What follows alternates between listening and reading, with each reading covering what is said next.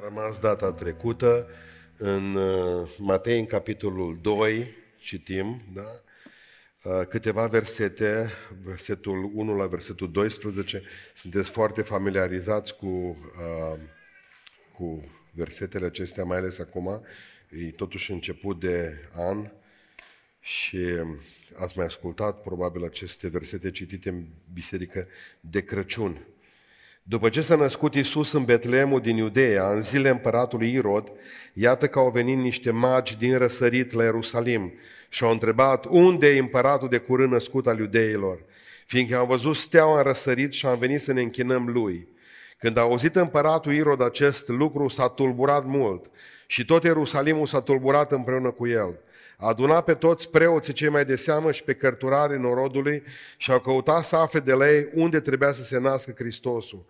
În Betlemul din Iudea, au răspuns ei, căci iată ce a fost scris prin prorocul: și du, Betleme, țara lui Iuda, nu ești nici de cum cea mai neînsemnată dintre căpetenile lui Iuda, căci din tine va ieși o căpetenie care va fi păstorul poporului meu Israel. Atunci Irod a chemat în ascuns pe magi și a aflat întocmai de la ei vremea în care se arătase steaua. Apoi a trimis la Betlem și le-a zis: duceți-vă și cercetați cu deamăruntul despre prunc și când îl veți găsi, dați-mi și mie de știre ca să vin să mă închin lui. După ce au ascultat pe împăratul, magii au plecat. Și iată că steaua pe care o văzuseră în răsărit mergea înaintea lor până ce a venit și s-a oprit deasupra locului unde era pruncul. Când au văzut ei steaua, n-au mai putut de bucurie. Au intrat în casă, au văzut pruncul cu Maria, mama lui, s-au aruncat cu fața la pământ și s-au închinat, apoi și-au deschis visteriile și au adus daruri: aur, tămâie și smirnă. Pe urmă au fost înștiințați de Dumnezeu în vis să nu mai dea pe la Irod și s-au întors în țara lor pe un alt drum. Amin. Reocupați locurile. Data trecută, e un curent aici pe scena asta ceva de groază. Data trecută, miercuri, așa m-am îmbolnăvit. Acum m-am gândit că s-o face bine până... Atât am fost de bolnav zilele acestea, am fost la Londra, sâmbătă am stat toată ziua în pat, duminică am crezut că mor la biserică. Deci gândiți-vă cât am fost de transformat la față, că nu mă mai recunoștea telefonul. Aveam recunoaștere facială și mereu îmi cerea codul. Zice, nu ești tu. Uh, acum am venit... Tot mă uit așa și parcă văd cum grivățul vine aici în, nu știu ce are, uh, cred că am îmbătrânit eu, nu-i de vină sala, mai predicat am eu aici. Știți cum imaginez întotdeauna scena asta cu magii? Veneam acasă, gata, sărbătorile de iarnă, douăzeci, din douăzeci, nu din douăzeci, cam din optsprezece decembrie, făceam totdeauna... Uh, făceam uh, repetiții. Mergeam acasă, luam lada, deschideam lada, capacul, luam cămașa aceea care era făcută din moș, strămoș, albă, din in, groasă, cu nasturi, uh, era largă, după aceea brâu tricolor, cușma lui moș, un cap, uh, cizmele în picioare, neapărat cizmele alea de cauciuc, gata, mergem cu steaua. Dar prima dată trebuia să facem repetiții. Și era Irod, erau cei trei crai, uh, Gașpăr la tema pe unul, pe unul Melchior, pe unul am uitat, mai știu, am încercat pe mașină să-mi aduc aminte, dar nu. Da, uite, vezi că știți, dar nu, nu, nu, nu înțeleg de ce știu femeile. Voi de ce vă duceați cu steaua? Nu erau băieți atunci?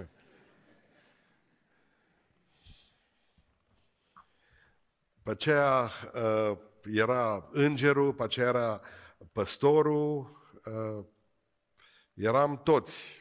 Cu steaua mergeam și știam cam cum urmează. Aveam săbii, săbii din ale de lemn făcute și apoi când ne întâlneam cu cei din Totorenzi sau din Băleni, foloseam săbile pentru supremație, pentru teritoriu. Uh, erau frumoase sărbătorile. Vremea aceea nu era o frământare că nu aveam curent electric. Aseară n-am avut curent electric. Am fost până în sat și uh, mama și de la lumânare.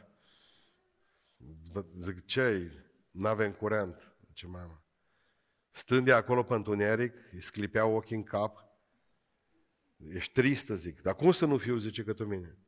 Tu îți dai seama că cu vânturile astea vor fi tot mai multe pene de curent și ce nu mai sunt electricieni. Marea frământare a mamei. Ce ne vom face pe, vrem, pe vremurile viitoare? Că dacă tot vin vijelii și cade curentul și nu mai sunt electricieni tineri să înlocuiască pe cei bătrâni. Nu interesant. Toată lumea vrea să se facă uh, psiholog acum.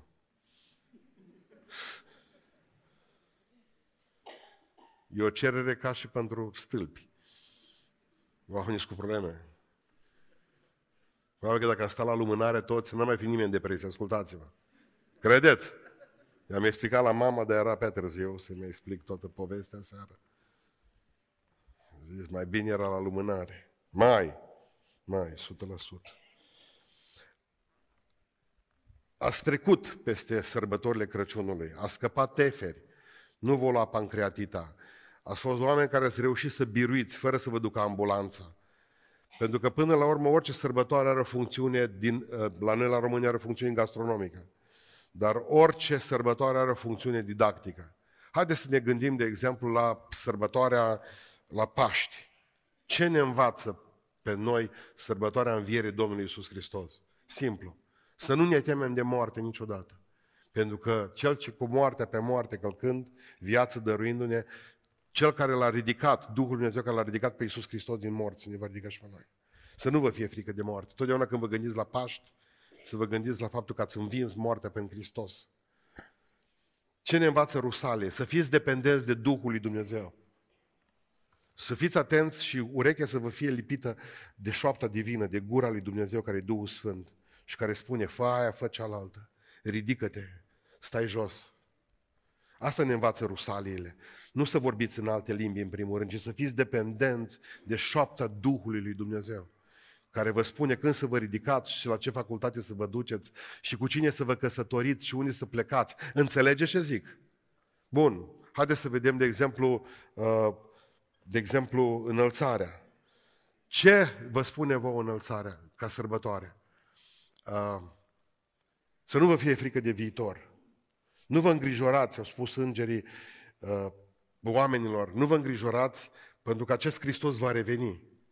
Și e cu voi în fiecare zi, chiar dacă nu-L vedeți, de El a spus că e cu noi în fiecare zi. Asta ne învață pe noi uh, sărbătoarele acestea. Dar Crăciunul ce ne învață? Pentru că și fiecare sărbătoare are o funcțiune didactică. Ne uităm la textul acesta din Matei și învățăm ceva din, de la magii ăștia. Nu știu câți ori fost, știu doar că au plecat mulți kilometri uh, ca să se întâlnească cu Iisus Hristos. Au văzut o stea și au plecat după steaua aceea. Și restul e poveste.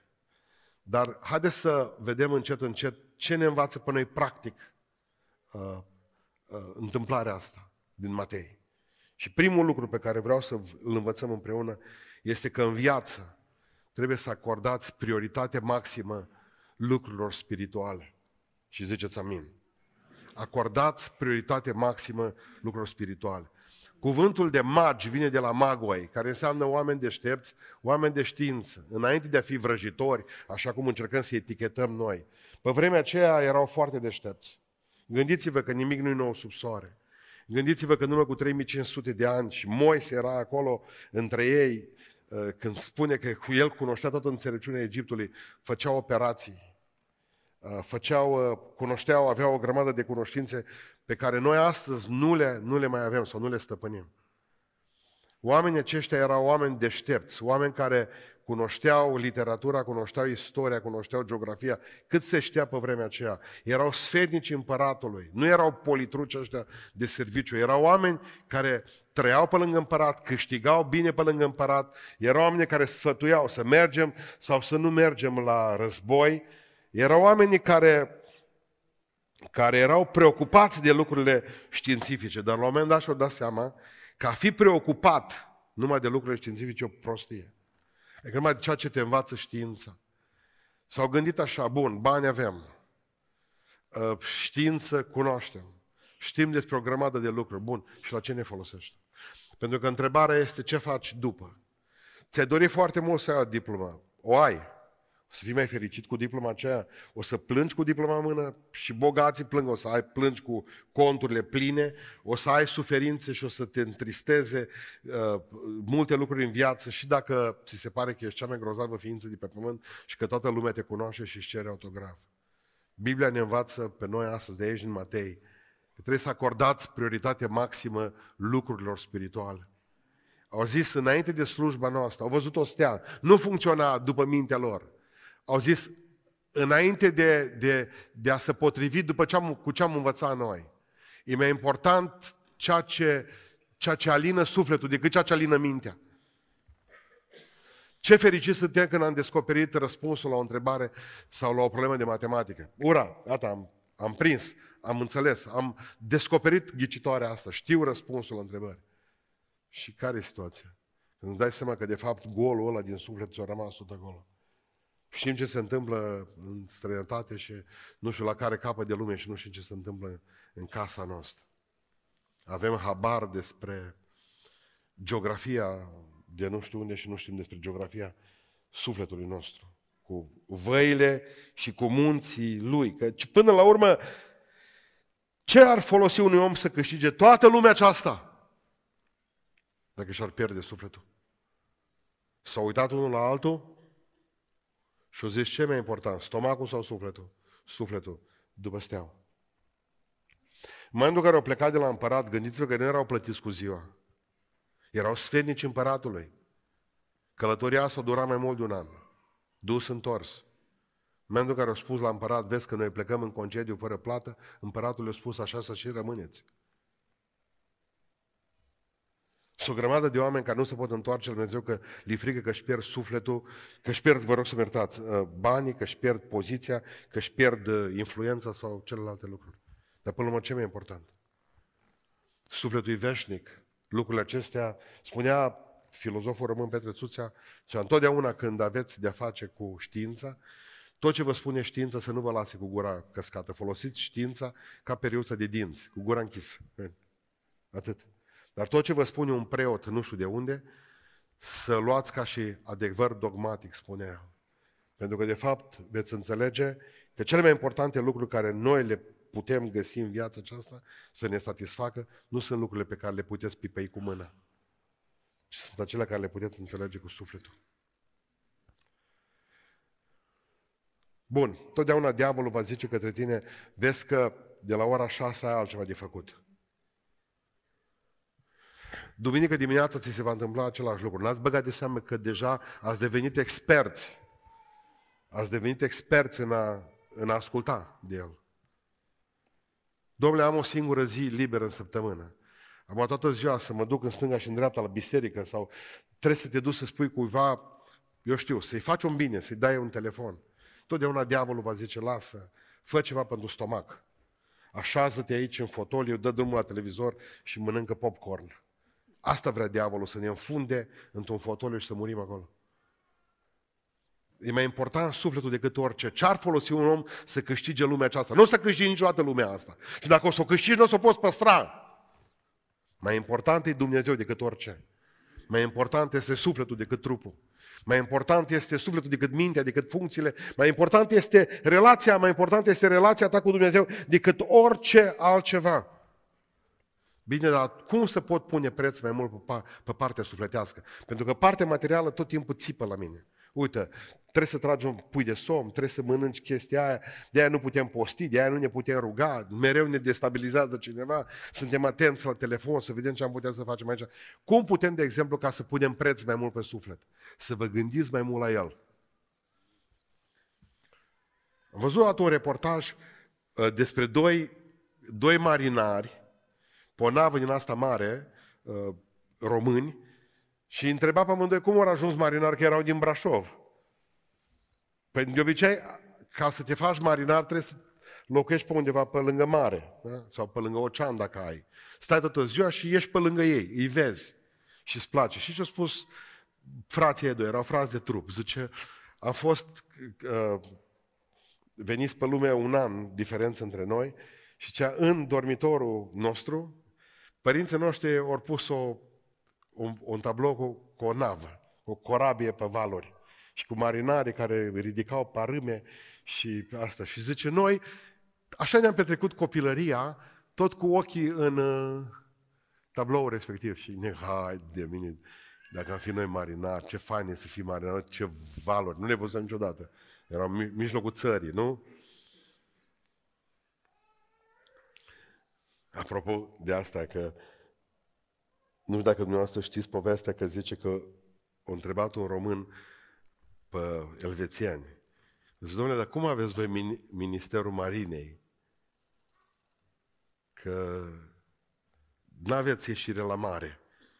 Și cum de aveți alocați bani, fonduri și aveți Minister pentru Marină? Crezut că e o glumă. Dar zice, voi românii, cum aveți Ministerul Justiției? Tot așa avem și noi Ministerul Marinei. Adică să fii în Brașov și în toată să te trezești că stai și te faci marinar. Și dacă te întrebi cum ai ajuns marinar, pentru că ai văzut când erai copil mic, tabloul din dormitor. Și în fiecare seară cu ăla se culcau și cu ăla se trezeau. Că de fapt ești la ce te uiți. La ce privești toată ziua, bună ziua. Și dacă te gândești la suflet, cu sufletul te vei întâlni. Și vei pune preț pe el. Dacă toată ziua te interesează numai unde sunt reduceri, scuză-mă, n-ai nicio șansă. Absolut nicio șansă. Să nu cumva să credeți că sunteți doar trup. După ce veți muri, trupul acesta, plasticul ăsta, pământul, țărâna asta, care sunteți, încet, încet va putrezi și sufletul va ajunge la Dumnezeu. De fapt, important este ce nu se vede. Amin. Ați făcut bine că ați venit aici, pentru că de fapt ați, ați, ați reușit să bateți o prioritate puternică astăzi. Sufletul înaintea lui Dumnezeu, sufletul înaintea stomacului, Dumnezeu înaintea lumii. Ați acordat prioritate lu- uh, uh, uh, uh, lucrurilor spirituale și asta contează cel mai mult. Al doilea lucru care îl învățăm aici este că Evanghelia întotdeauna e necesară, chiar dacă tulbură. Observați că s-au dus cu Evanghelia aceasta frumoasă, că s-a născut împăratul de curând al iudeilor, fără să știe că predică ei. Eu nu, nu s-au gândit vreodată că vor fi predicatori. Dar s-au dus direct la Irod. Irod fericit. Omorâse pe cumnatul său să ajungă împărat, își omorâse o soție, nu mai avea, reușise să facă loc liber în jurul lui. Pe toți ceilalți au reușit să-i facă praf. Și acum era împărat, împărat, nu mai avea rivali, nu mai avea contracandidați, omorâse pe toți, era partid unic, era rege unic, era tot ce trebuia lui. Și dintr-o dată au apărut la el niște magi. De unde veniți? Toți plini de praf, ci venim din răsărit, pentru ce ați venit aici, la care zic să-ți predicăm Evanghelia. Unde este împăratul de curând născut al iudeilor? Sperieturi. Dar eu să zice, nu să fii tu, ești un împărat, tu ești o caricatură. Tu ești un criminal. Unde este împăratul de curând născut? Și ascultați reacție la Evanghelie. Când a auzit împăratul Irod acest lucru, s-a tulburat mult. Și învățătura a doua este că Evanghelia este foarte bună, mai ales atunci când vă tulbură. Evanghelia este foarte bună, mai ales atunci când vă tulbură. Și necesară, chiar dacă vă tulbură. Și spune cuvântul Dumnezeu că nu numai Irod s-a tulburat, ci tot Ierusalimul s-a tulburat. Păi dacă s-a tulburat, tot Ierusalimul și Irod. Pentru faptul că s-a născut un prunc. Hristos era doar prunc atunci. Dacă îl va veni el ca drept judecător și va fi împăratul împăraților și domnul domnilor, cum se va tulbura lumea aceasta întreagă? Dacă un prunc care era ținut în brațe de părinții lui atunci, a reușit să tulbure lumea întreagă. Cum va fi lumea aceasta când va veni el pe calul lui alb? Dragilor, a stârnit oriunde ură și invidie, dușmănie, pentru că întotdeauna vreau să înțelegeți că cei răi, spune Sfânta Scriptură, nu au pace. Câtă vreme ești fără Dumnezeu, ești tot timpul un pachet de nervi. Ești un arc compresat, gata să fie eliberat în orice clip. Nimic nu-ți place când ești fără Dumnezeu. Îți sare țandăra, ați auzit cuvântul ăsta? Da, ți-a sărit muștarul, când îți sare muștarul. Tot timpul, nimeni nu poate vorbi cu tine, ești o torpilă lansată. Ești o bombă cu ceas. Ești un pachet de nervi. De aia și murim. Murim făcut, zice, infarct. Plezni inima la el. Dacă privat o plezni creierul. Nu mai gândit. Omul fără Dumnezeu este un om care n-are pace. Nu trebuie altceva decât să spună cineva ce te apasă. Uite, ai o problemă, că automat te enervează și mai tare. Vreau să nu uitați ce v-am spus acum. De cele mai multe ori încercăm, de exemplu, să ne ducem, dacă ați auzit, la medicul la care nu te doare nimic când îți uh, extrage măseau și acolo. Zzz. Nimănui nu-i place acolo.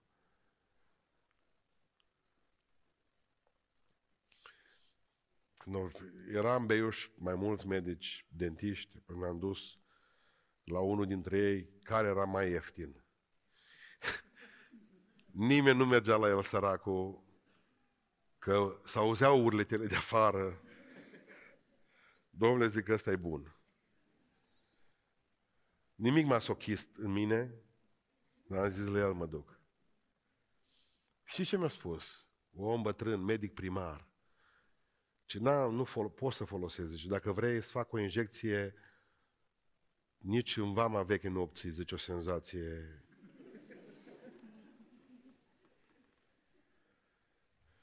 E îngropat el acolo, chiar cum mergi la noi la biserică, trec pe lângă, tot îl salut. Oi, cimitir. Te pot rezolva, zice, din injecții, nu o să simți nimic. Nu mai simți nici tu, nici eu. Vă rog să notați ideea aceasta. Nu mai simți nici tu, nici eu. Nu știu când am terminat cu smalțul și am intrat în pulpa și mă duc mai departe și ți iau din măsea mai mult decât trebuie. Zice, eu stau cu polizorul aici la tine și mă uit la coada ochiului tău. Nu mă uit la ce lucrez.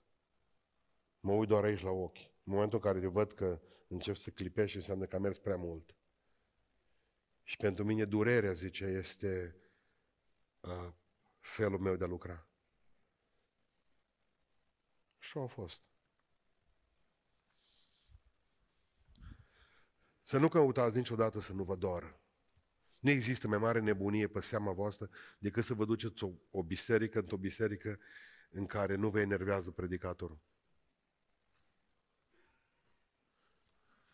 Evanghelia e necesară pentru că ea trebuie să tulbure.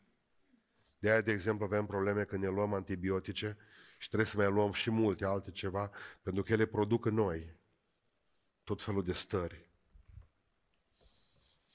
Voi aveți nevoie de cuvântul adevărat al Dumnezeu și întotdeauna adevărul doare pe oricare dintre noi. Nici la niciunul de aici, din sala aceasta, nu-i poate plăcea la nebunie Biblia, pentru că Biblia este o oglindă reală a vieții noastre. Și întotdeauna când cineva spune că ești păcătos, nu da cu pietre în el, ci pocăiește-te. Poate că nu ți-o spune cum trebuie. Și eu am văzut pe unul pe bicicletă cu steag după el, sus pe portbagaj și scria pe steag mare, pocăiți-vă pui de năpârci. Era biblic mesajul, n-avea nimic dragoste în el. Dar esența e aceeași, pocăiți-vă. Eu știu că Irod s-a tulburat, era un criminal. Trebuia să se tulbure. Gândiți-vă doar la faptul că uh, de multe ori putem avea reacții diferite. Când Dumnezeu s-a întâlnit cu Iacov, sau Iacov s-a întâlnit cu Dumnezeu, cu patriarhul, și l-a scuturat Dumnezeu și l-a dat cu el de pământ, de-a rămas ăsta șchiop. A fost o întâlnire cu Dumnezeu. Nu întotdeauna întâlnirile cu Dumnezeu, uh, ră, întâlnirile cu Dumnezeu mai rămâne cu costumul întreg. Nici cu mădularele întregi, de multe ori. Se poate întâmpla ca Dumnezeu să te lovească în așa fel încât într-o întâlnire cu El să nu mai umbli cum ai umblat. Pentru că cine se întâlnește cu Dumnezeu nu mai umblă cum a umblat. Cred o sută la sută, sunt convins de faptul că nu i-a convenit lui David când a venit Natan și a spus David,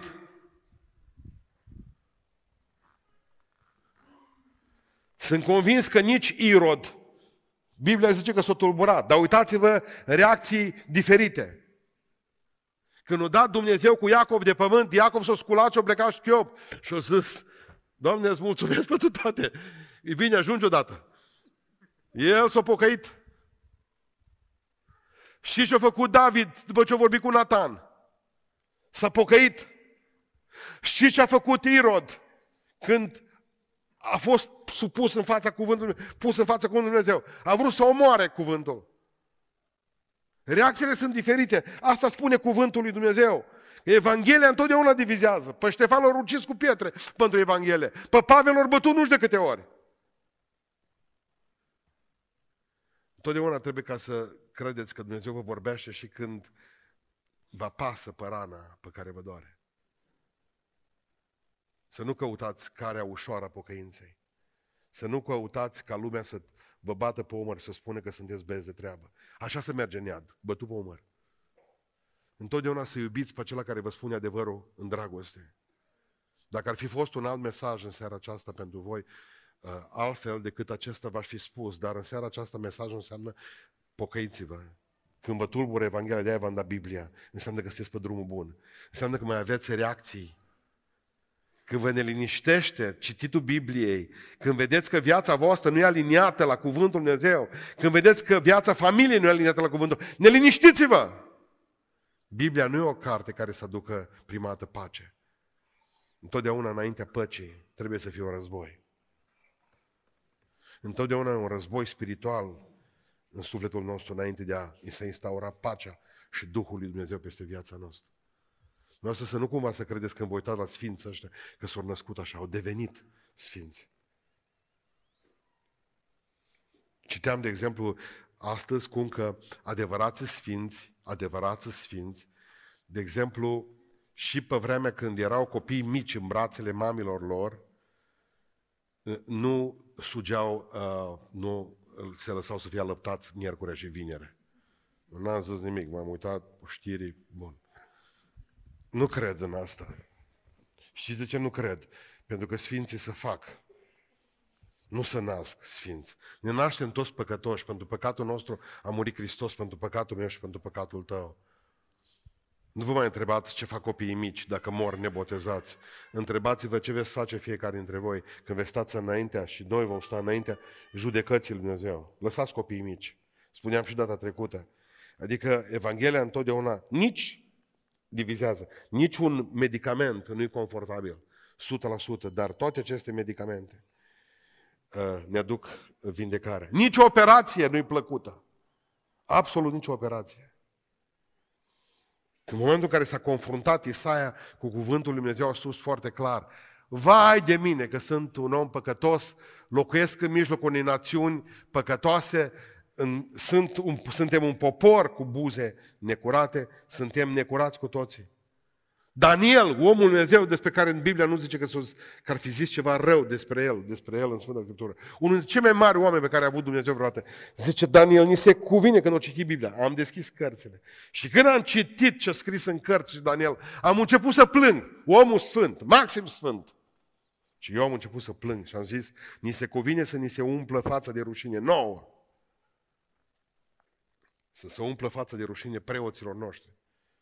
Să se umplă fața de rușine împăraților noștri. Pentru că zice, am citit cuvântul Dumnezeu și ni se cuvine să ni se umplă fața de rușine că trebuia să murim. Pentru ce viață am dus și Dumnezeu ne mai ține în picioare. Evanghelia întotdeauna e grozavă, chiar dacă tulbură. Cuvântul Dumnezeu e mai lucrător și viu și mai lucrător decât o sabie, spune Sfânta Scriptură, cu două tăișuri. Nu poți să nu mă lovi dacă nu te tai și pe tine. Nu poți să-ți bați joc de la nesfârșit de, de Dumnezeu. Zice unul odată, către mine era părândul întâi, era mai în vârstă așa, mi se părea ciudat, semăna cu Yoda din Războiul Stelelor. Zic, în iad vorbim, mie nu-mi place să vorbesc despre iad. Zic, unde va fi plânsul și scrâșnirea dinților. Zice, eu, eu n-am dinți. O râs toată sala. Într-o secundă trebuie să reacționez. Dă-mi un cuvânt, Doamne. Zic, las că o să-ți crească. Se scrâșnești pe ei de lapte tu. Nu poți să-ți bați joc de Dumnezeu la nesfârșit cu succes. o sută la sută. Trebuie să te tulbure, să te enerveze. Trebuie să te enerveze Evanghelia. Orice medicament care face bine e rău la început. Așa că nu arunca cartea aceasta dacă nu-ți convine după primele pagini. Citește-o în continuare. Amin. Al treilea lucru care vreau să vi-l spun în seara aceasta este că nu-i suficient să cunoști Scriptura. Nu-i suficient să cunoști Scriptura. Ascultați, mergem mai departe. A adunat toți preoții, Irod, pe cei mai de seamă și pe cărturarii norodului și a căutat să afle de la ei unde trebuia să se nască Hristosul. Au venit preoți, au deschis Biblie. În Betlemul din Iudea i-au răspuns ei. Și așa așteptai să urce toți în Mercedes-uri. Direct în Betlem. Niciunul.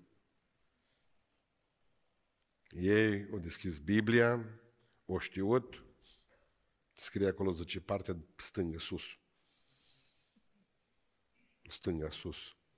Versetul doi. Nu a plecat niciunul. Mi-e groază când aud pe câte unul că spune că știe toată Biblia. Trebuie să o zici încet. Pentru că vai de noi, dacă nu mă știm. Măcar norocul că țara asta nu are probleme astea. Asta e punctul cel mai slab a predicii mele din seara asta. Ascultați-mi. optzeci și cinci la sută dintre români n-au citit Biblia niciodată, dar Dumnezeu e în inima lor.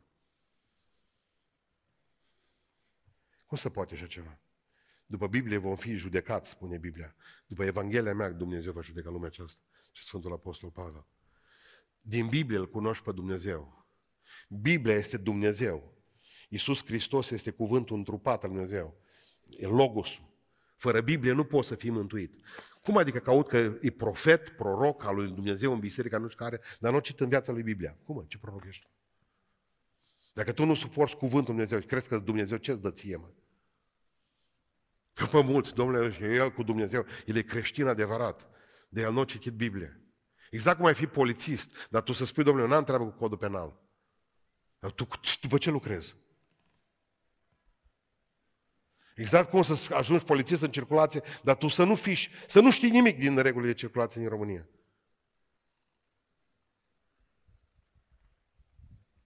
Deci e, e, e o nebunie să nu, să, să, să nu citești Biblia, e o nebunie. Pentru că e singura carte care poate, poate pe fiecare dintre noi să ne civilizeze. Dacă n-ar fi Dumnezeu, ar trebui să citim Biblia.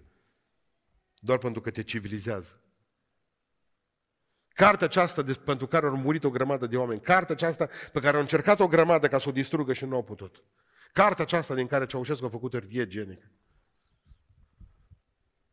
Cartea aceasta o avem acasă, pentru care bătrânii noștri ori muri și au primit bătaie de la miliție până ori înnebunit de cap, pentru că i-au prins cu cinci Biblii în geantă. Cartea aceasta care avem patru cinci bucăți acasă, pe fiecare noptieră și în bordul la mașină și mai le citim. Cartea aceasta pe care noi numim Cuvântul Dumnezeu, scrisoare de dragoste Dumnezeu, că dacă ai o iubită sau un iubit și scrie, citești de șapte ori mesajul, să vezi dacă e bine. Atât de mult iubești pe Dumnezeu cât iubești cartea aceasta. Dar este ceva mai groaznic decât a nu citi cartea, ascultați-mă. A o citi și a nu o împlini. Asta e o problemă mai gravă decât prima. El, preoții au zis, pe noi nu ne interesează. Niciun preot nu a plecat de acolo. Și spune fratele Domnului Iisus Hristos, Sfântul Iacov, fraților, nu fiți numai niște ascultători ai Cuvântului Dumnezeu, ci fiți împlinitori ai Cuvântului Dumnezeu, că dacă nu vă înșelați, o fost greu pentru mulți aici să ne înșele stoica. Nu? Mai țineți minte? Cartea asta, îmi spun eu. Vreți să spuneți câți bani ați băgat fiecare? Întoarceți, care ați băgat bani la Caritas? Ridicați mâna sus. E greu când ne-a înșelat, cine, când ne înșală cineva. Ce Domnul, mie de lei că ți dau. Cel mai rău când te înșel singur. Matei spune cuvântul Dumnezeu foarte clar că nu orice cine îmi, îmi zice mie, Doamne, Doamne, va intra în împărăția lui Dumnezeu, ci cel ce face voia, cel ce face, cel ce face voia Tatălui meu care este, care este în țerori, cât cel care trece dincolo de teorie. Și pune totul în mâna lui Dumnezeu ca practică. Adică, pe orice cine aude aceste cuvintele mele, vom citi mai târziu Matei, pe cine le aude aceste cuvintele mele, voi le-ați auzit, și le face. Îl voi asemăna cu un om cu minte care și-a zidit casa pe stâncă. Pe stâncă. E diferență. E o diferență uluitoare. A ști și a face. Soția lui Lot, predicam acum într-o seară, uh, predicam acum într-o seară de ea. Știa modul în care trebuia ca să scape și nu a interesat-o. Nu te uita înapoi, s-a uitat înapoi. Cuvântul lui Dumnezeu spune că Noe, când făcea pe corabie și le spunea oamenilor, oameni buni, vedeți că vine o ploaie mare, râdeau toți de el. o sută douăzeci de ani spune că a predicat. Nu s-a pocăit un om la toate predicile lui. Nu e interesat pe oameni. Ce ploaie, domnule! Exact cum aș vorbi eu despre foc. Că vine acum un foc care va prăpădi pământul acesta. Că spune Biblia că pământul cu tot ce e pe el va arde. Ce interesează pe oameni? Nu există așa ceva, pastore. E, e groaznic ca să, să, să cunoști și să nu pui în practică. În Betlemul din Iudea, toți trebuiau să fugă într-o secundă. La Betlem să se întâlnească. Ei așteptau Mesia, pe Mesia de sute de ani îl așteptau. Aici nu era vorba de ceva mărunt. Erau sute de ani de așteptare. Trebuia să zică, o, aleluia, uite, Dumnezeu a vorbit pe magii ăștia. Hai să plecăm cu toți acolo. Nu s-a dus niciunul. E foarte greu când nu pui ceva în practică. Cuvântul Dumnezeu e foarte important ca să ajungă la toată lumea. Să vă spun doar o experiență din anii aceștia frumoși pe care am avut. Dumnezeu ne-a, ne-a dăruit un proiect odată, se numea Îmi pasă de tine. Am devenit departament al bisericii noastre, dar atunci era doar proiect în mintea noastră. Și ce ne-am gândit noi? Ne-am gândit în felul următor. douăzeci și cinci de mii de euro înseamnă o sută de mii de C D-uri. Atâta ne-a costat pe noi patru C D-uri imprimate cu un, la un euro.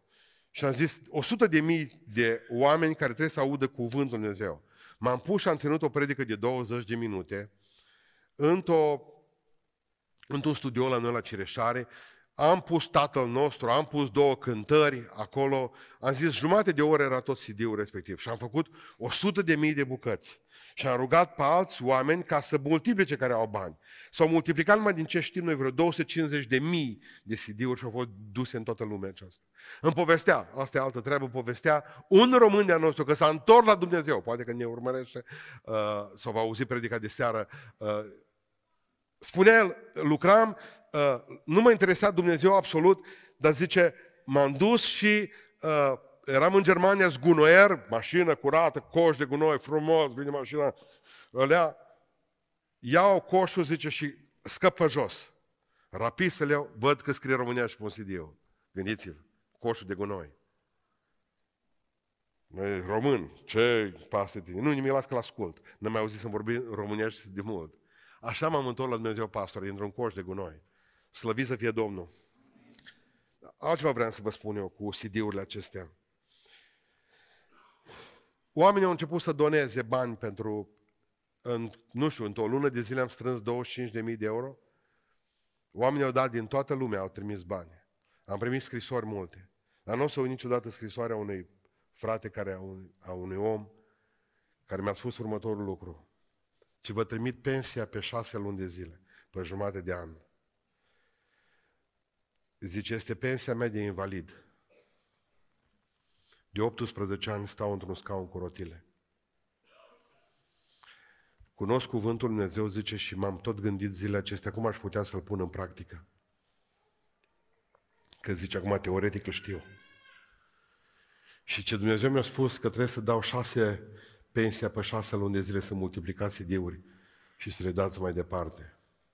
Spunea omul acesta, așa și știu și pun în practică. Parcă ne era rușine de toți banii care s-au adunat până atunci.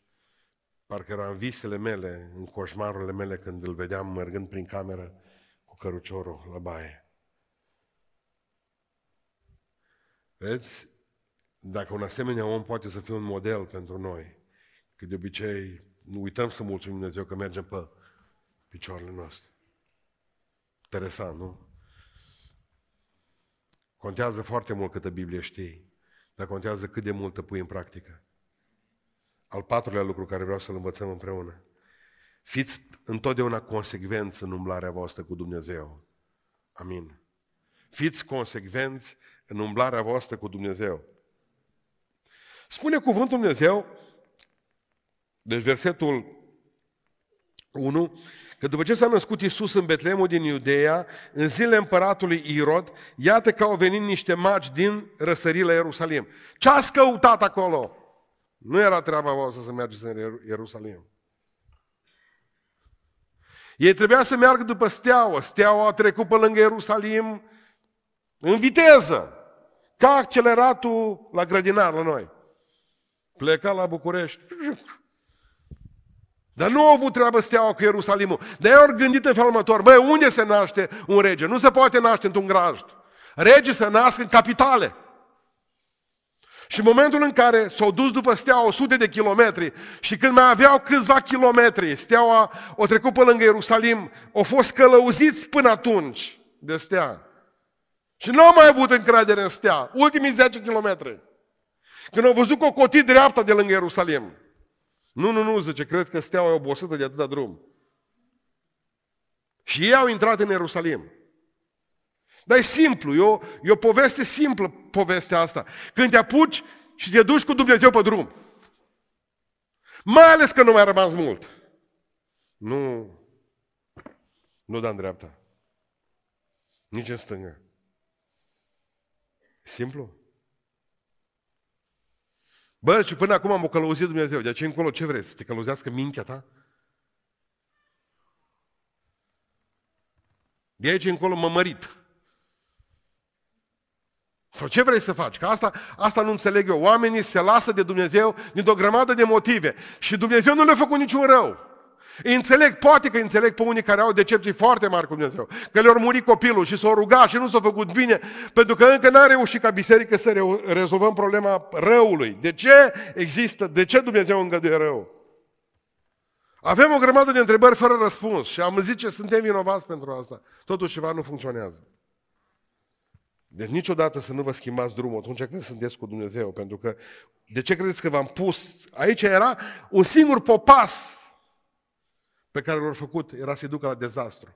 Și vă aduceți aminte, și o să citim asta mai târziu, săptămâna viitoare, că din cauza lor au murit o grămadă de prunci. Spune cuvântul Dumnezeu că Irod a trimis să omoare toți copiii din Betlem, care de la doi ani de zile în jos.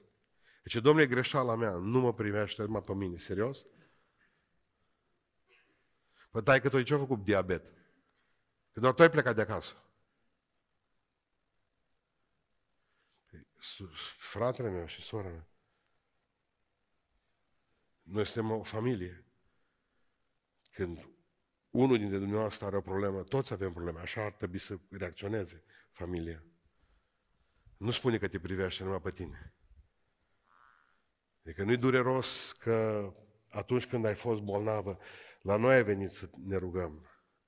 Atunci când ai avut examene, la noi ai venit. Atunci când ai avut un sfat, la noi. Atunci când ți-o muri vaca, noi ți-am cumpărat vacă. Ți-am adus-o pe Milca acasă. Dar atunci când ai plecat de la Dumnezeu, ai plecat singură. Și singur. Pentru că pe tine nu te interesează de noi. Și se spunea un prieten de-a meu, zice, după o anumită vârstă vin la mine părinții bolnavi din cauza pruncilor, fii atent. Și că cei mai mulți părinți nu vin bolnavi din cauza unor boli ciudate. Dacă îi întreb, zic că ai trecut pentru un moment, da, zice, ce necaz cu fata asta, ce necaz cu băieții ăștia, ce necaz cu nora mea, ce necaz cu nu știu mai care. Vreau să înțelegeți în această seară că n-aveți voie să ratați. Unu, din dragoste pentru Dumnezeu. Doi, din dragoste pentru voi. Pentru că n-am întâlnit niciunul care s-a lăsat de Dumnezeu băiat fericit până acum. Nu. Și în al treilea rând, din dragul celorlalți să nu ratați. Că suntem frații și surorile voastre. Iar un păstor care nu mai vine oaia în turmă și nu, nu le numără seara și nu îl doare de oaia respectivă, ăla nu-i păstor, e măcelar. Adică eu așa văd lucrurile scrise de aici. De ce credeți că am citit împreună Psalmul unu seara asta? De ce? Pentru că spune psalmistul că omul Dumnezeu ce începe, și dacă ai început să te legi de Dumnezeu cu un lucru, îl duce și la bun sfârșit. Tot timpul trăim cu frica aceasta. Știți, Avem această frică noi. Dacă, de exemplu, dragostea nu va mai fi mâine pe lângă partenerul meu, pentru partener, pentru... nu ce gândesc eu, ce gândește el neapărat despre mine. Tot timpul ne este frică că s-ar putea... Avem noi românii, la nicio minune nu ține la români, decât trei zile. Pentru că, de fapt, suntem maestri a inconsecvenței. Suntem oameni care cotim rapid dreapta. Cum nu ne mai convin lucrurile, cum îi devină Dumnezeu, biserica, țara, nu știu mai cine devină. Dumnezeu să aibă milă de noi, că spunea Sfântul Apostol Pavel, noi nu cădem de, de, de oboseală, ca să poată spune mai târziu în doi Timotei patru cu șapte, așa, m-am luptat lupta cea bună, mi-am isprăvit alergarea, am păzit credința. De acum așteaptă cununa neprihănirii. Dumneavoastră să nu cumva să credeți că e un noroc, o, e o chestie noroc sfințenia. Nu, nici vorbă. Alergarea după Dumnezeu și alergarea cu Dumnezeu e o problemă de muncă. Îi întreb pe oameni, pastore, ce, dar ce am picat? Păi zic, cum ai fost cu disciplinele spirituale? Să miră, ce sale duce? Nu mai auzit, ferească Dumnezeu. De le picat. Dacă nu întreb, dar tu zic, tu, rugăciune, post, părtășie cu ceilalți oameni. Nu, nu, la noi nu se obișnuiește așa ceva. Citeam astăzi despre Thomas Edison, că de la el, cam automat cum a rămas fără lumine, fără curent electric, cum rapid te duci la Thomas Edison. Să vezi ce l-a făcut până la să inventeze becul. Maică sa probabil, lumânarea. Uh, frica că nu o să mai fie electricieni. Citeam despre el că a fost un... Toată lumea zice că a fost un geniu. De la el avem fonograful, cântă, da, strămoșul, ai ăsta pedul de astăzi, o ceară. Fonograful, de la el avem telefonul, de la el avem cu curentul electric, de la o grămadă. Era un tip, uh, atâta îi plăcea să cerceteze fiecare lucru. Era, avea în, în el dorința ca să înțeleagă lucrurile acestea. O vrut să vadă, de exemplu, mecanismul, uh, cum reușesc rațele să... Să, să, cum reușesc cu ouăle să eclozeze. Nu dacă știți, Thomas Edison de copil a stat două săptămâni de zile pe ouăle de rață. O stat el, că rața, când l-a văzut, o zis, o, eu, tu, s-a dus în drumul lui și a plecat. Pe prietenul s-a l-a îndopat cu viermi, ca să vadă dacă poate codăci după aceea. A vrut să vadă de, de, de, era făcut pentru asta. Dar și ce a spus omul ăsta înainte de a muri? Un lucru uh, fantastic. O zis, când vorbesc despre geniu, geniu, zice, e unu la sută uh, inspirație și nouăzeci și nouă la sută e transpirație. Urmarea cu Dumnezeu nu e har, cum au pe mulți. Urmarea cu Dumnezeu e, e, e muncă. De ce acordați prioritate lucrurilor spirituale în viața noastră și când e vorba de cotit spre dreapta, nu. Cu Domnul vreau să duc până la sfârșit calea aceasta. Și apoi mai învățăm ceva de aici și ne apropiem de încheiere. Fiți darnici cu cei nevoiași. S-a dus la Domnul Iisus Hristos până la urmă și asta e foarte frumos, pentru că atunci când au ajuns la Domnul, nu au venit cu mâinile goale. Și au venit și au adus aur, smirnă, tămâie. La cât erau de săraci atunci uh, și câți au fost și după aceea, să știți că le-au prins bine cadourile de la magi. Și asta contează foarte bine, că de fapt atunci când facem bine cuiva, nu oamenilor acestora la care ne gândim că le facem bine, le facem bine, ci facem bine Domnului Iisus Hristos. Niciodată nu am dat bani ca biserică, ca și familie, ca și păstor. Dacă o trebuie să ajut pe cineva, eu nu i-am dat acelui om, eu am dat Domnului nostru Iisus Hristos. Pentru că m-am luptat ca să văd chipul lui Hristos în fiecare. Dacă vezi chipul lui Iisus Hristos, nu întrebă, vezi, zice că ăsta e bea și... Ce vrea să-i mânce?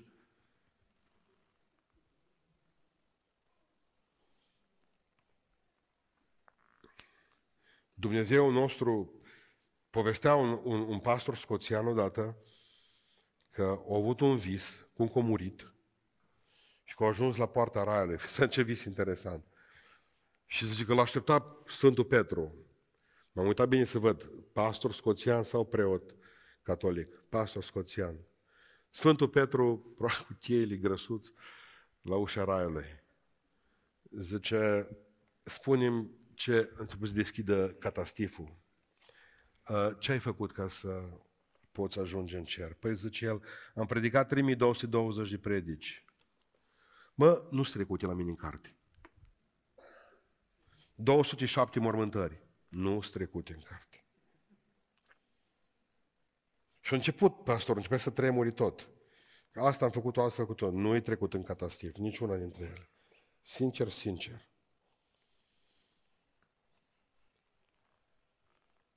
Nu, atunci mă duc.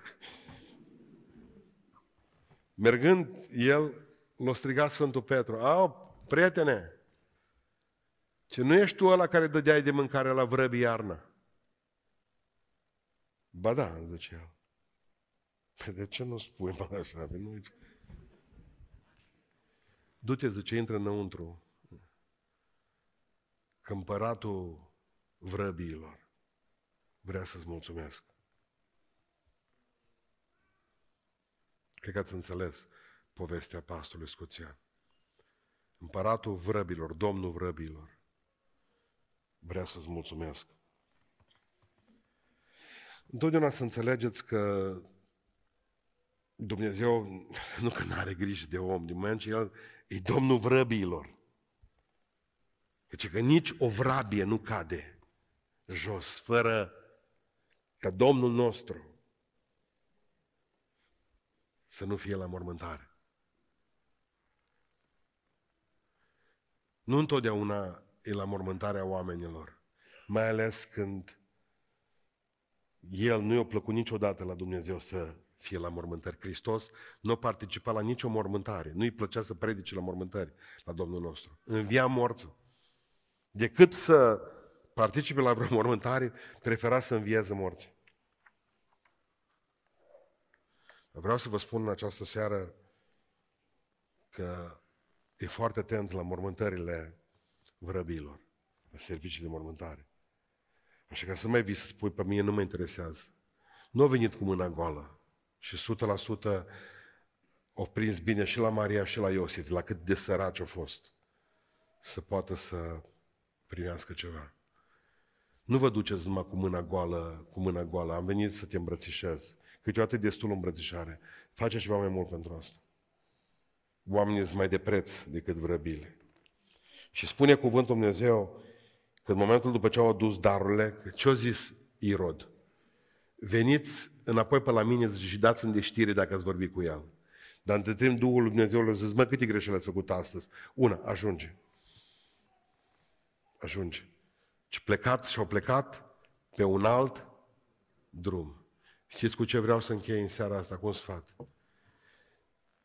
Când Dumnezeu spune să schimbi drumul, schimbă-l. Schimbă-l. Dacă Dumnezeu zice drumul pe care te duci nu e bun și spune du-te și schimbă-ți drumul, va trebui să învățați să ascultați de Dumnezeu. Pentru că Dumnezeu a schimbat drumul multora. Dumnezeu poate schimba și drumul tău. Dumnezeu a schimbat drumul unui oameni pe care niciunul dintre noi nu i-am fi crezut că pot ajunge în cer cu Dumnezeu. Dumnezeu poate schimba și drumul tău. Pe ce drum te duci? Dar nu știu, ce pastore. Parcă ce mă învârt în cerc. Și învârtit un cerc e un drum, prietene. Tot un drum e. Fără țintă. Mi-aduc aminte că la cea de-a șaptezecea aniversare a Revoluției Bolșevice în Rusia, când au trecut camerele de luat vedere, au trecut pe lângă o pancartă pe care scria, nu o să uit niciodată asta, de șaptezeci de ani mergem pe un drum care nu duce nicăieri. Asta a fost marea minciună comunismului. șaptezeci de ani s-au dus pe un drum care duce nicăieri. Deci, ani de zile te duci pe drumul ăsta. Tu spui că nu ții bun drum. Ție nu-ți place pe el.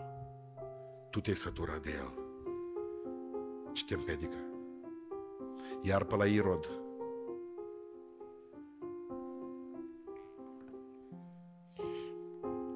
Rușii au cele mai frumoase legende despre nașterea lui Iisus Hristos.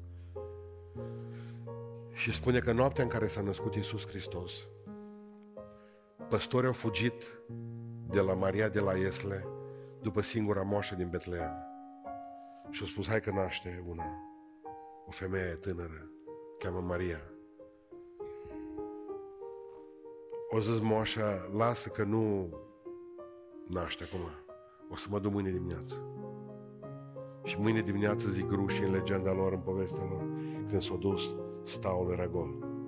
Maria plecase. Dumnezeu n-are nevoie de intențiile tale bune. Mă pocăiesc peste un an, peste doi.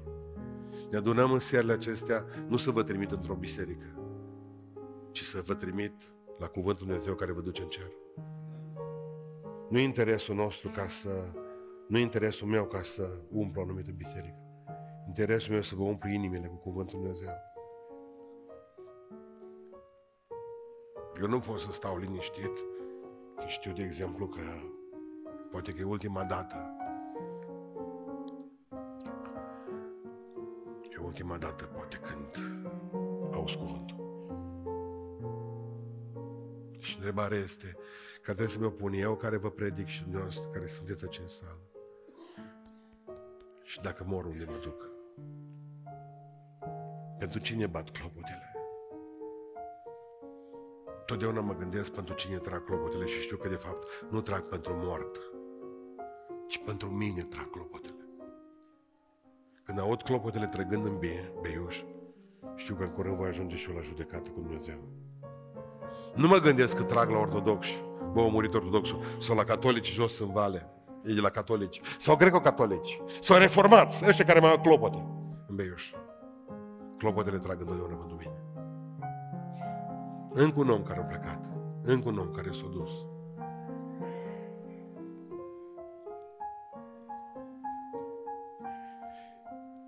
Ieri când veneam din la Cluj, m-a sunat un băiat, a terminat școala de predicare, nu au câțiva ani de zile de aici, de la noi, de lângă Oradea. Povestea, zice, săptămâna trecută am fost cu tata meu aici și când ați întrebat cine vrea să mai vină,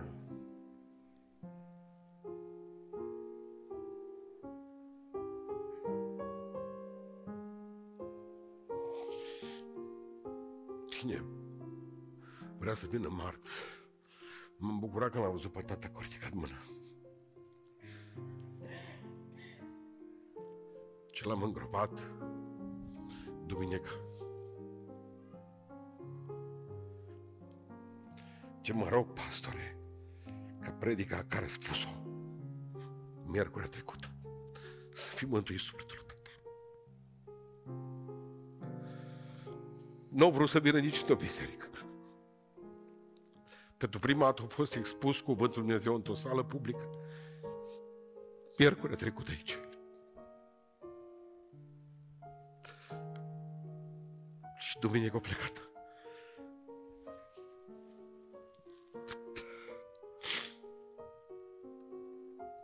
De aia nu pot să vă spun, pocăiți-vă când vreți. Întoarceți-vă la Dumnezeu când vreți. Exact cum ar fi spus Irod, bă, este vreme pentru toate. Cum ar fi spus magii, nu, există un drum, ori cu Dumnezeu, ori cu diavolul, ori cu lumea, ori și cu Irod, ori cu Hristos. Oricum viața trece și când nu facem nimic.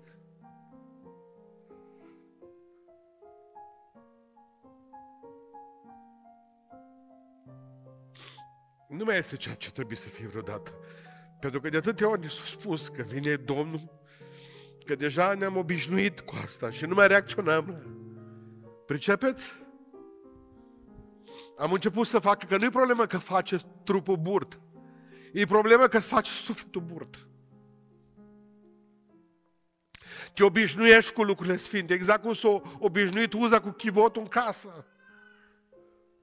Și nu te mai interesează. Nu te mai mișcă.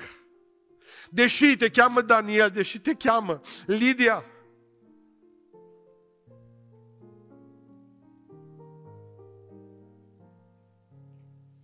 Haideți să ne ridicăm în picioare.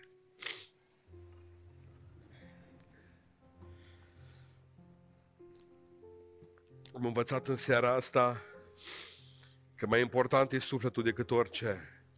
Nu contează ce stele urmărești. Nu contează ce steaua crezi că poți ajunge. Contează să urmezi luceafărul de dimineață care e Hristos. Nu contează ce diplome vei avea și ce sicriu vei, ce sicriu vei fi băgată sau băgat. Cine îți va predica la mormântare? Ce preoți? Nu contează ce case vei lăsa după tine, nu mai contează nimic. Contează cât din Dumnezeu ai în tine.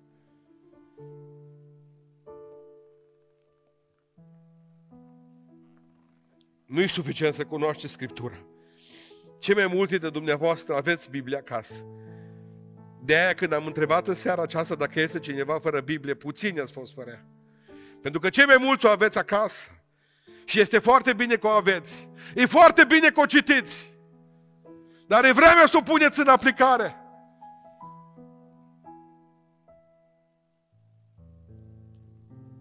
Când v-a spus pe drum cu Hristos, rugați-vă ca acela care a început cu voi drumul să-l ducă până la capăt. Nu vă abateți nici la stânga, nici la dreapta. Spune înțeleptul Solomon, cărarea să-ți fie dreaptă. Nu te abate nici la stânga, nici la dreapta. Când vedeți un om sărac lângă voi, dați un zâmbet, luați-l în brațe. Duceți-l la o frizerie să se bărberească, să se spele. Nu-i judecați pe oameni. Puteai fi tu sub un pod să miroși a urină și a băutură. Faptul că ai minte în cap și că nu ești la un spital de psihiatrie. Faptul că ești vizitator la spital și nu vizitat.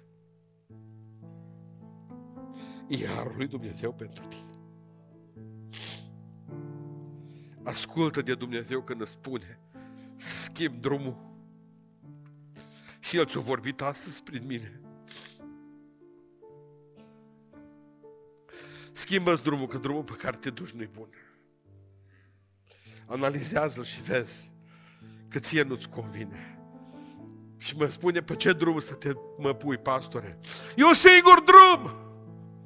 E o singură cale. Calea nu-i biserica ortodoxă, nici biserica pentecostală. Calea nu-i creștin, religia creștină.